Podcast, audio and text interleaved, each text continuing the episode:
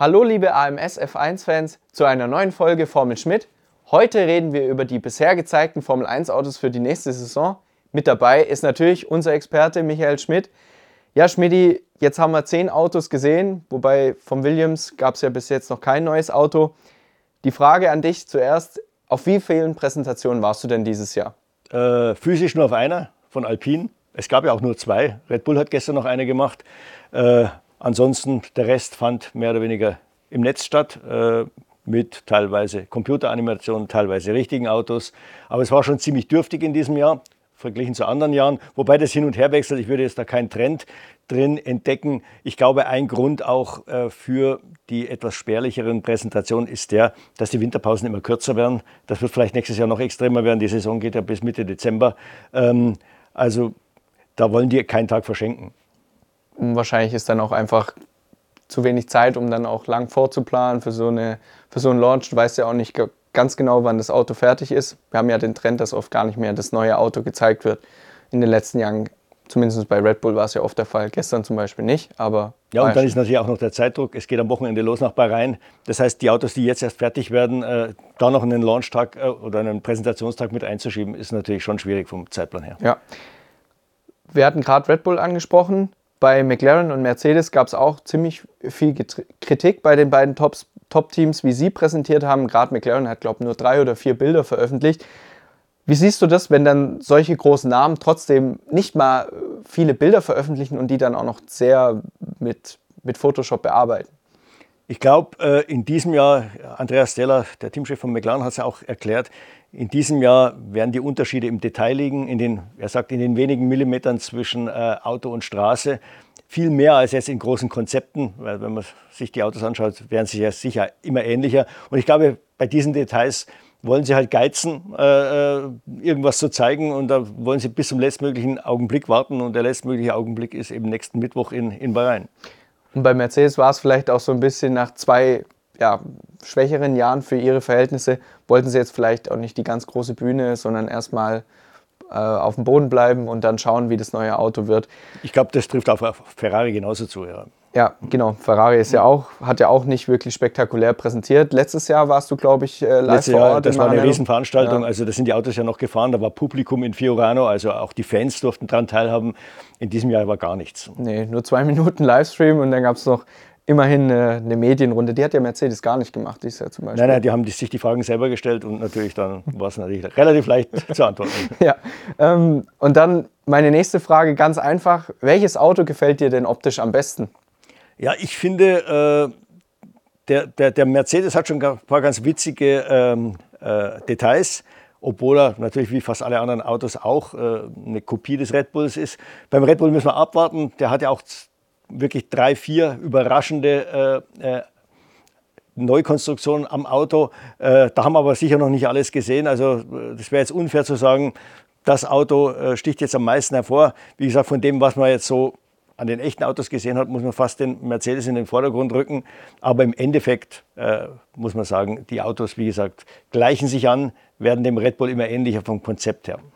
Ja, bei Mercedes, der hat mir auch gut gefallen. Auch die äh, vielen Fans sagen, ja, das sieht mal wieder nach was aus. Er hat viel mehr Farbe bekommen jetzt. Also gut, es ist 90-jähriges Jubiläum der Silberpfeile.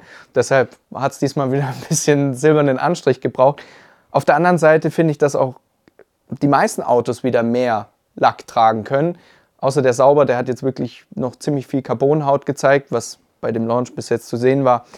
Heißt das dann, dieses Gewichtsthema haben die Teams jetzt im dritten Jahr endlich in den Griff bekommen und müssen jetzt nicht mehr so viel sparen mit der Farbe? Ja, eindeutig. Also mein, das ist ein Zeichen dafür, Farbe äh, kostet ja Gewicht und äh, je mehr Farbe drauf ist, ist das, das ein Indiz dafür, umso weniger Probleme hatten sie mit dem Gewicht. Der Alpine ist auch noch einer, der relativ viel schwarz zeigt. Ähm, es bringt natürlich auch nichts, zu weit runter zu gehen. Äh, Matt Harmon von, von Alpine hat das erklärt, äh, 30 Kilo unter dem Mindestgewicht bringt gar nichts, weil die Gewichtsverteilung ist festgelegt in ganz, ganz engen Grenzen. Äh, da kann man mit 30 Kilo Ballast jetzt eigentlich gar nichts anfangen. Es wäre also Blödsinn, jetzt da wirklich auf Teufel komm rauszusparen um so weit runter zu bleiben, weil da opfert man höchstens Zuverlässigkeit in einigen Komponenten. Was du ja auch bereits angesprochen hast, dass die Autos sich wieder eher nach im dritten Jahr der stabilen Regeln jetzt sich dann angleichen. Und du hattest das, glaube ich, gestern schon mal, wo wir kurz miteinander gesprochen haben, angesprochen. es gab ja verschiedene Konzepte und jetzt haben ja alle Richtung Red Bull umgeschwenkt, gerade die Verfolger. Kannst du noch mal aufzählen, was es da anfangs so für Unterschiede gab und wie sich jetzt quasi das alles zuspitzt? Ja, 2022 hatten wir eigentlich vier unterschiedliche Konzepte. Da war der Red Bull mit den Seitenkästen, die so in Rampenform nach unten gehen. Dann hatten wir den Mercedes, der praktisch gar keine Seitenkästen hatte. Dann hatten wir den Mercedes, der sehr voluminöse Seitenkästen hatte. Der und dann Ferrari, hatten wir Ferrari meinst du? Äh, Entschuldigung, Ja. Ferrari, ja. Äh, Und dann hatten wir den, äh, den Sauber Schrägstrich äh, äh, Aston Martin, und zwar die erste Version des Aston Martin, die eigentlich so noch so, ja, m, na, ja, wie, wie die alte Fahrzeuggeneration extrem unterschnittene Seitenkästen hatte. Und das hat sich dann schon letztes Jahr ein bisschen nivelliert. Dann waren es am Anfang der Saison noch drei, also Red Bull, Mercedes und Ferrari. Äh, am Ende der Saison waren es eigentlich nur noch eineinhalb, denn Mercedes und Ferrari sind schon in die Richtung von Red Bull gelaufen, konnten das aber nicht ganz umsetzen, weil eben einige Dinge wie zum Beispiel Crashstrukturen im We- im Weg standen. Aber sie haben die Seitenkästen schon dann auch nach hinten äh, dezent runterfallen lassen Richtung, Richtung Boden. Also und jetzt sind wir eigentlich, vom, wenn man sich die Seitenkästen mal anschaut und jetzt die grobe Form, natürlich sind, sind die im Detail alle unterschiedlich, aber grob hat jeder den Red Bull Seitenkasten. Wir stürzen uns natürlich erstmal auf die, die offensichtlichen Sachen, zum Beispiel Seitenkästen und Motorabdeckung, wo man viel erkennt oder Nase. Du hattest aber auch gesagt, dass du glaubst, dass viele Teams auch die inneren Werte sozusagen versucht haben zu kopieren vom Red Bull, was vor allem Hinterachse ist ja da auch immer ein Thema. Ja, also äh, zunächst mal ähm, die, die ganze Architektur des Autos. Man hat sich natürlich den Red Bull angeschaut. Red Bull hat relativ viele Ingenieure auch verloren an, an die Konkurrenz, die natürlich Dinge erzählt haben. Äh, man kann heute ja locker mit, mit Scan-Programmen die Autos am, am, am, am anhand von Fotos scannen und, und vermessen sozusagen. Man sieht dann ganz genau die Abstände vom Seitenkasten runter zum Boden, wie groß sie sind, wie weit die weg sind von den Vorderrädern. Und da hat ja jedes Auto, äh, äh, ist ja jedes Auto verschieden. Und, und beim Red Bull hat man halt gemerkt, der sind sehr, sehr vielen von diesen Maßeinheiten ziemlich extrem. Und da hat man sich natürlich die Frage gestellt, wie ist das möglich? Irgendwann hat man dann halt rausgekriegt, die haben ein längeres Chassis, ein kürzeres äh, äh, Getriebe, beide Komponenten sind unten zugeschnitten. Das erlaubt es, die Steuergeräte alle am Boden zu äh, äh, platzieren und nicht oben in den Seitenkästen drin. Ähm, und trotzdem kann man unten noch sehr eng bauen. Das heißt, man hat einen starken Unterschnitt der Seitenkästen, hat dadurch, weil man vorne den Seitenkasten sehr hoch ansetzt, hat sehr viel äh, Abstand zwischen Seitenkasten und diesen Venturi-Kanälen, was dort wieder mehr Freiheiten gibt.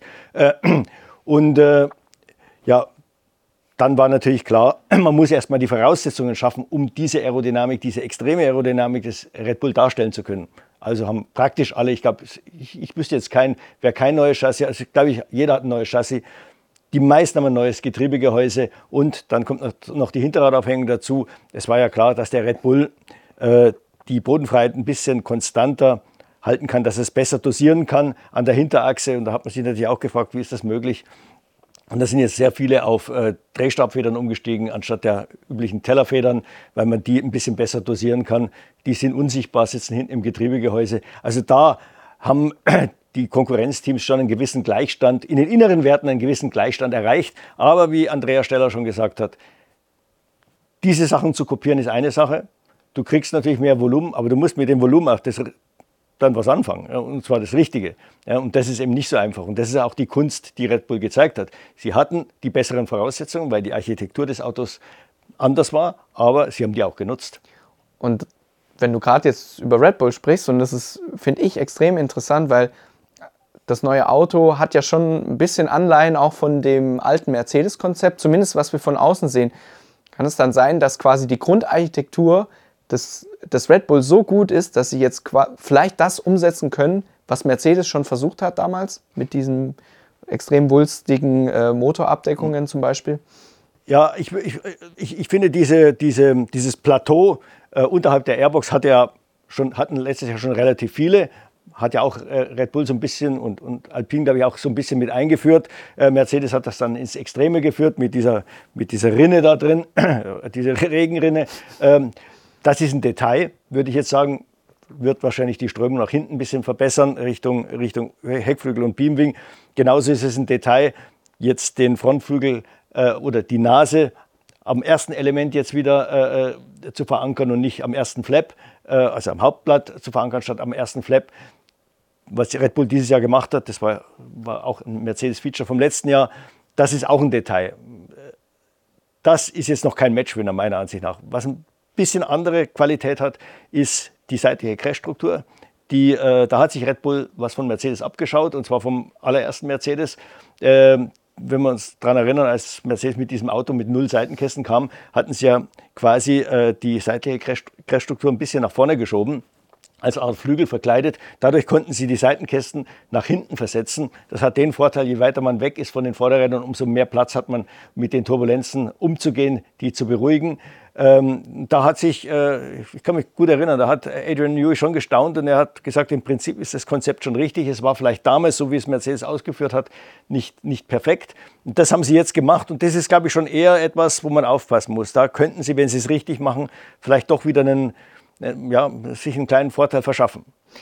Das wäre ja dann quasi auch irgendwie schon lustig, weil die anderen Teams sich quasi erst an den Red Bull orientiert haben und jetzt kommt Red Bull und zeigt dann, hey, wir sind euch wieder so einen Schritt voraus. Äh, zumindest macht es optisch jetzt erstmal den Eindruck, was, was ja auch mit Vorsicht zu genießen ist einfach. Ja, oder sagen wir, es ist ja nicht ihre Idee, aber sie haben die Idee aufgegriffen und, und, und sie würden dann quasi zeigen, aber wir wissen, wie es geht. Ja, äh, ihr habt die Idee gehabt, aber ihr habt sie nicht umsetzen können. Wissen, wie es geht, auch das Thema Toro Rosso. Wir hatten ganz kurz darüber gesprochen oder es angeschnitten. Die hatten ja vor einer, vor einer guten Woche Renderings gezeigt von ihrem neuen Auto. Und dir ist jetzt äh, was aufgefallen, das betrifft die Seitenkästen bzw. die Ober- und die Unterlippe, weil der neue Red Bull hat ja jetzt eine Oberlippe und davor eine Unterlippe gehabt. Und viele Teams haben das ja auch kopiert. Und bei dem Rendering, bei dem Toro Rosso war es noch eine Unterlippe. Was ist dir da aufgefallen jetzt? Ja, also das Erste, was auffällt, ist, dass Toro Rosso praktisch die gleiche Geheimhaltung betreibt wie Red Bull. Was schon mal ganz, ganz komisch ist, weil die waren früher immer relativ offen. Und äh, man, man hat außer diesen Computeranimationen eigentlich nichts. Es gab dann gestern so ein kleines Filmchen da, äh, äh wie, wie Toro Rosso in, ähm, in Misano äh, da rumgefahren ist. war ein Filmtag. Und da kann man nicht viel erkennen, weil sie haben das Auto sehr gut versteckt. Es kommt immer bloß so sekundenweise ins, ins Blickfeld und man sieht eigentlich fast nichts, aber man kann erkennen, dass die Seitenkästen schon sehr ähnlich dem aktuellen Red Bull sind. Jetzt kann man natürlich daraus schließen, dass Red Bull natürlich nicht wollte, dass die schon etwas vorweggreifen. Auf der anderen Seite hat natürlich auch Red Bull die Angst, wenn sich die Autos in gewissen Ideen zu ähnlich sind, dass die Konkurrenz wieder äh, auf der Matte steht und sagt, hey Leute, das sind unerlaubte Synergien. Ähm, da muss man jetzt sicher aufpassen. Das ist, äh, es, es sieht so aus, als hätte gerade äh, äh, hätte Torosso gerade beim Seitenkasten ein ähnliches Konzept wie, äh, wie der Red Bull. Und die Hinterachse bekommen sie ja sowieso davon und auch die, die, die Vorderachse jetzt von Red Bull. Und sie haben ja letztes Jahr schon einen großen Schritt gemacht. Ja, wobei Vorderachse und Hinterachse Vorjahresmodell sind. Ja.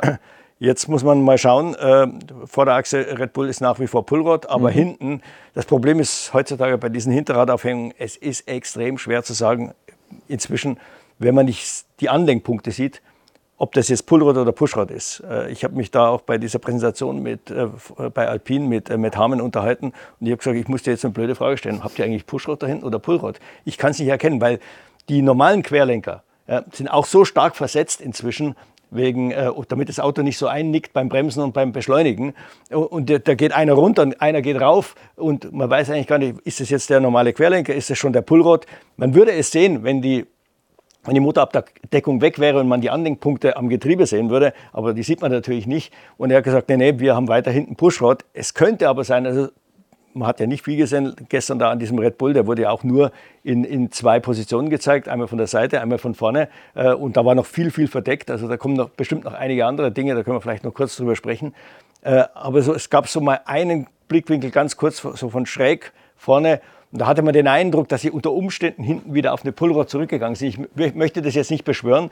Äh, sie geben natürlich auch typisch Red Bull noch nicht mal das an in ihren technischen Spezifikationen, was ein bisschen lächerlich ist, weil ich meine, selbst wenn der Red Bull jetzt sagen würde, wir haben hinten Pushrad oder Pullrad, äh, deswegen wird jetzt äh, der Mercedes und der, der Ferrari nicht in Schockstarre fallen, weil das allein ist ja noch kein Matchwinner. Ich muss das dann auch wieder die ganze Anordnung sehen, wie das funktioniert. Ja, dann lass uns doch ganz kurz drüber reden beim Red Bull, weil du es jetzt gerade angesprochen hattest. Mir ist, mir ist es dann auch aufgefallen mit den Bildern wegen der Hinterachse und äh, auch das Press Release, weil Toro Rosso hatte das veröffentlicht, weil man ja weiß, es ist vom letztjährigen Red Bull und bei dem jetzt war es nicht und es ist ja ein Unternehmen sozusagen. Genau. Ja, und wie gesagt, und der Red Bull hat, also ich meine, die haben jetzt gestern ganz groß getan, ja, zum ersten Mal zeigen wir wieder ein echtes Auto. Sie haben also quasi so getan, als wäre das ein großes Geschenk an, an, an uns. Im Endeffekt haben sie nicht viel gezeigt. Also die, die Renderings kann man wieder komplett vergessen. Da sind die wichtigen Sachen einfach wegretuschiert und zwar so billig wegretuschiert, dass es ein Blinder sieht, äh, dass sie da irgendwas verheimlichen wollen. Dann verheimlichen sie manche Sachen, wo man sich wirklich sagt, hey Leute, was soll das? Äh, ich meine, das, wie, wie gesagt, das ist, auch das ist jetzt kein Matchwinner, was sie da äh, nicht zeigen wollen. Sie haben dann an der Seite die, die Unterbodenkante, haben sie, selbst bei dem Präsentationsauto, das ja ein echtes Auto war, haben sie irgendeine Leiste davor gelegt, ja, okay, ob jetzt da der Slot 3 cm weiter vorne oder hinten ist, es würde am Mercedes ja sowieso nicht eins zu eins funktionieren, weil der ein ganz anderes aerodynamisches Konzept hat oder die ganze Strömungsstruktur eine andere ist als beim Red Bull. Also das ist schon mal lächerlich. Dann haben wir beim Red Bull etwas gesehen, was eigentlich gar nicht möglich ist. Also selbst bei dem Präsentationsauto, es hatte keinen einzigen Luftauslass oder Kiemen in der Verkleidung.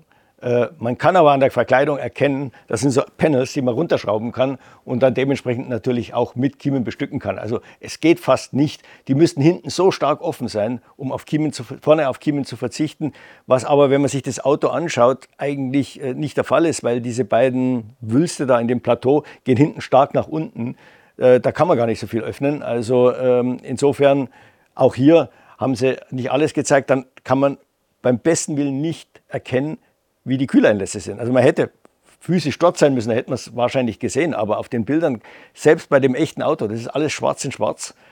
Es gibt offenbar einen vertikalen Einlass irgendwo und es gibt auch einen horizontalen. Das sieht fast aus, als hätten die zwei. Der vertikale könnte dann so eine Art S-Schacht sein, wie es, wie es der Ferrari hat. Wobei man den Auslass zumindest mal nicht dort sieht, wo ein Ferrari hat. Es gibt weiter hinten irgendeinen so Slot, ähm, da äh, unterhalb des Honda-Schriftzugs da werden wir warten müssen bis Bahrain, bis wir mal sehen, was da eigentlich abgeht. Ja, gutes Stichwort. Äh, Ferrari und Mercedes auch, über die hatten wir schon ein bisschen mehr gesprochen. Beide hatten diesen Konzeptwechsel letztes Jahr angekündigt. Meiner Meinung nach birgt das ja auch immer ein Risiko. Du sagst, du machst es jetzt anders. Vielleicht war ja das Konzept von Ferrari und Mercedes gar nicht so schlecht auf dem, wie sie ihr Auto aufgebaut haben.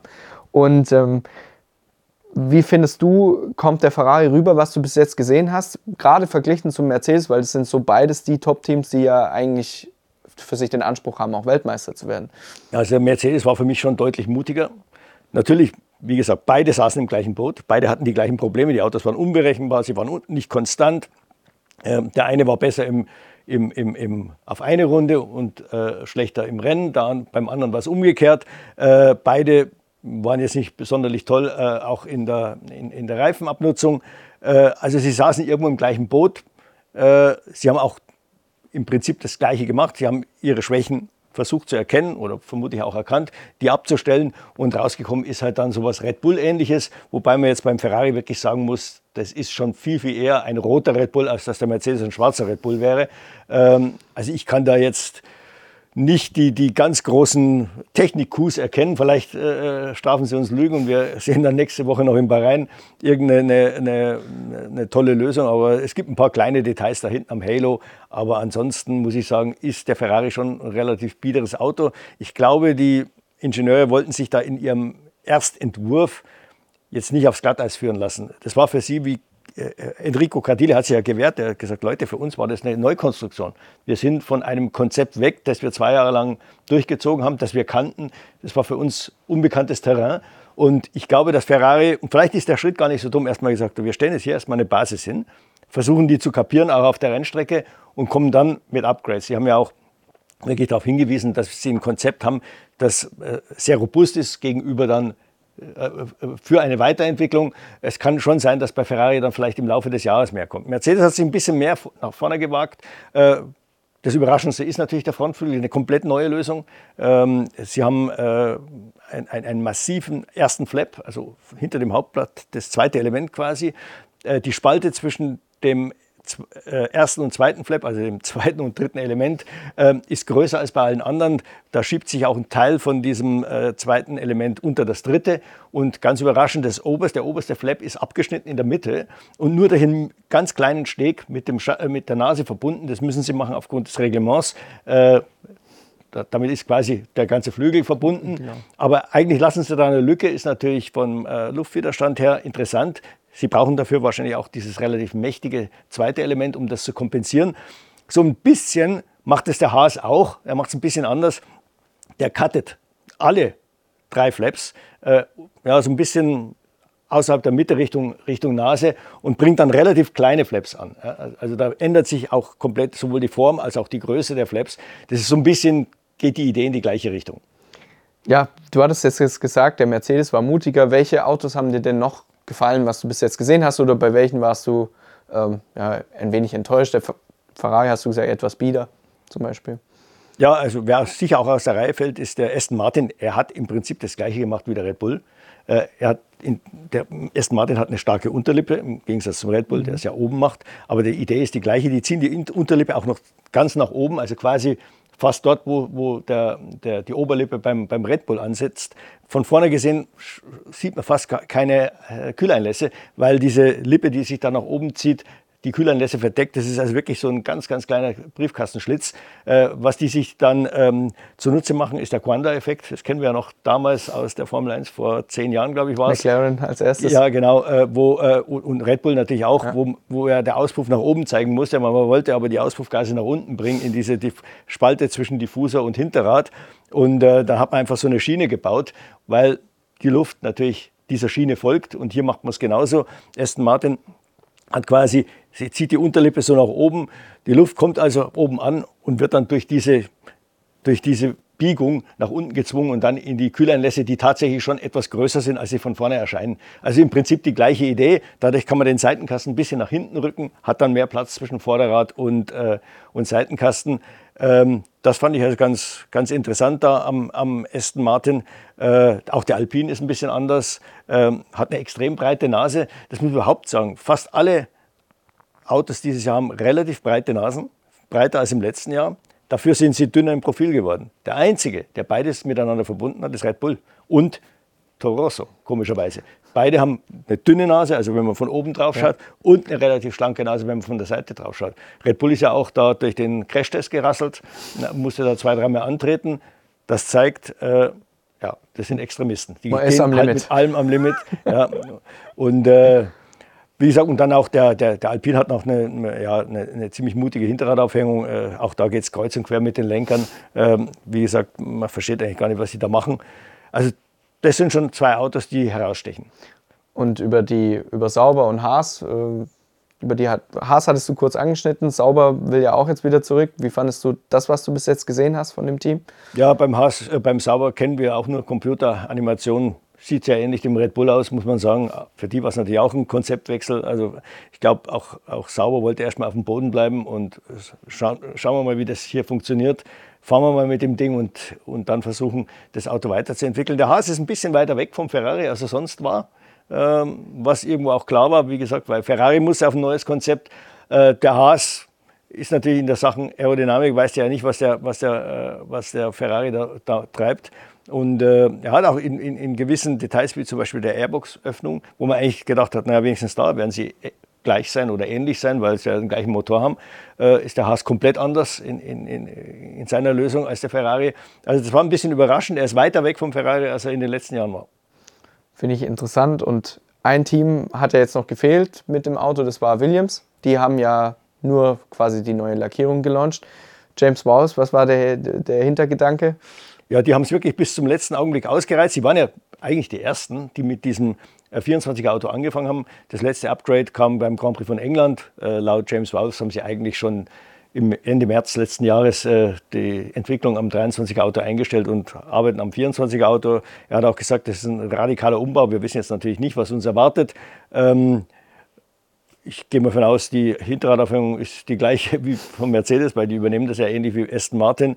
Äh, ähm, Vorne wird man dann schauen, äh, was sie bringen. Und ich, ich, kann mir vorstellen, auch die Formen da werden sich dem, dem Red Bull äh, annähern, weil es jetzt, glaube ich, gerade beim Team wie Williams, das sich konsolidieren muss, bevor sie dann wachsen wollen und, und besser werden wollen, wäre es jetzt ein Irrsinn, irgendwas zu probieren, was noch gar keiner gesehen hat, was man selber schwer einschätzen kann. Und sie hatten ja letztes Jahr auch schon Schritte nach vorne gemacht, auch mit dem alten Auto. Das also wird interessant zu sehen sein zeigen dann das Auto nächste Woche erstmals beim Shakedown in, in Bahrain, werden sie den neuen Williams fahren. Für dich geht es am Dienstag jetzt rüber. Wie ja. groß ist die Vorfreude auf die, ich weiß gar nicht, wie viel die Saison ist es für dich jetzt? Ich glaube, die 43. oder 44. Ja, äh, äh, 81, 44. glaube ich, ja, äh, die 44. Ähm, ja, Vorfreude. Ich glaube, das ist immer so gewischt, äh, gemischt mit einer gewissen Anspannung, weil man ja hofft, dass die Autos doch einigermaßen gleichwertig sind. Also wenn dann natürlich am ersten Tag der Red Bull schon wieder eine Sekunde vor allen anderen fährt, wäre das, wär das ziemlich ernüchternd. Ich habe das ein paar Mal in meiner Zeit in der Formel 88, 1 erlebt. 2004. Ja, 88 zum Beispiel. Wobei, da muss man sagen, 88 war ein Sonderfall mit diesem McLaren. Ähm, der wurde ja extrem äh, spät fertig. Die ganzen Testfahrten in Rio, äh, wo ich dann auch war, äh, wo fast alle Teams äh, gefahren sind, wurden noch mit dem Vorjahresmodell äh, okay. bestritten. Und der neue McLaren fuhr dann relativ einsam in, in Imola.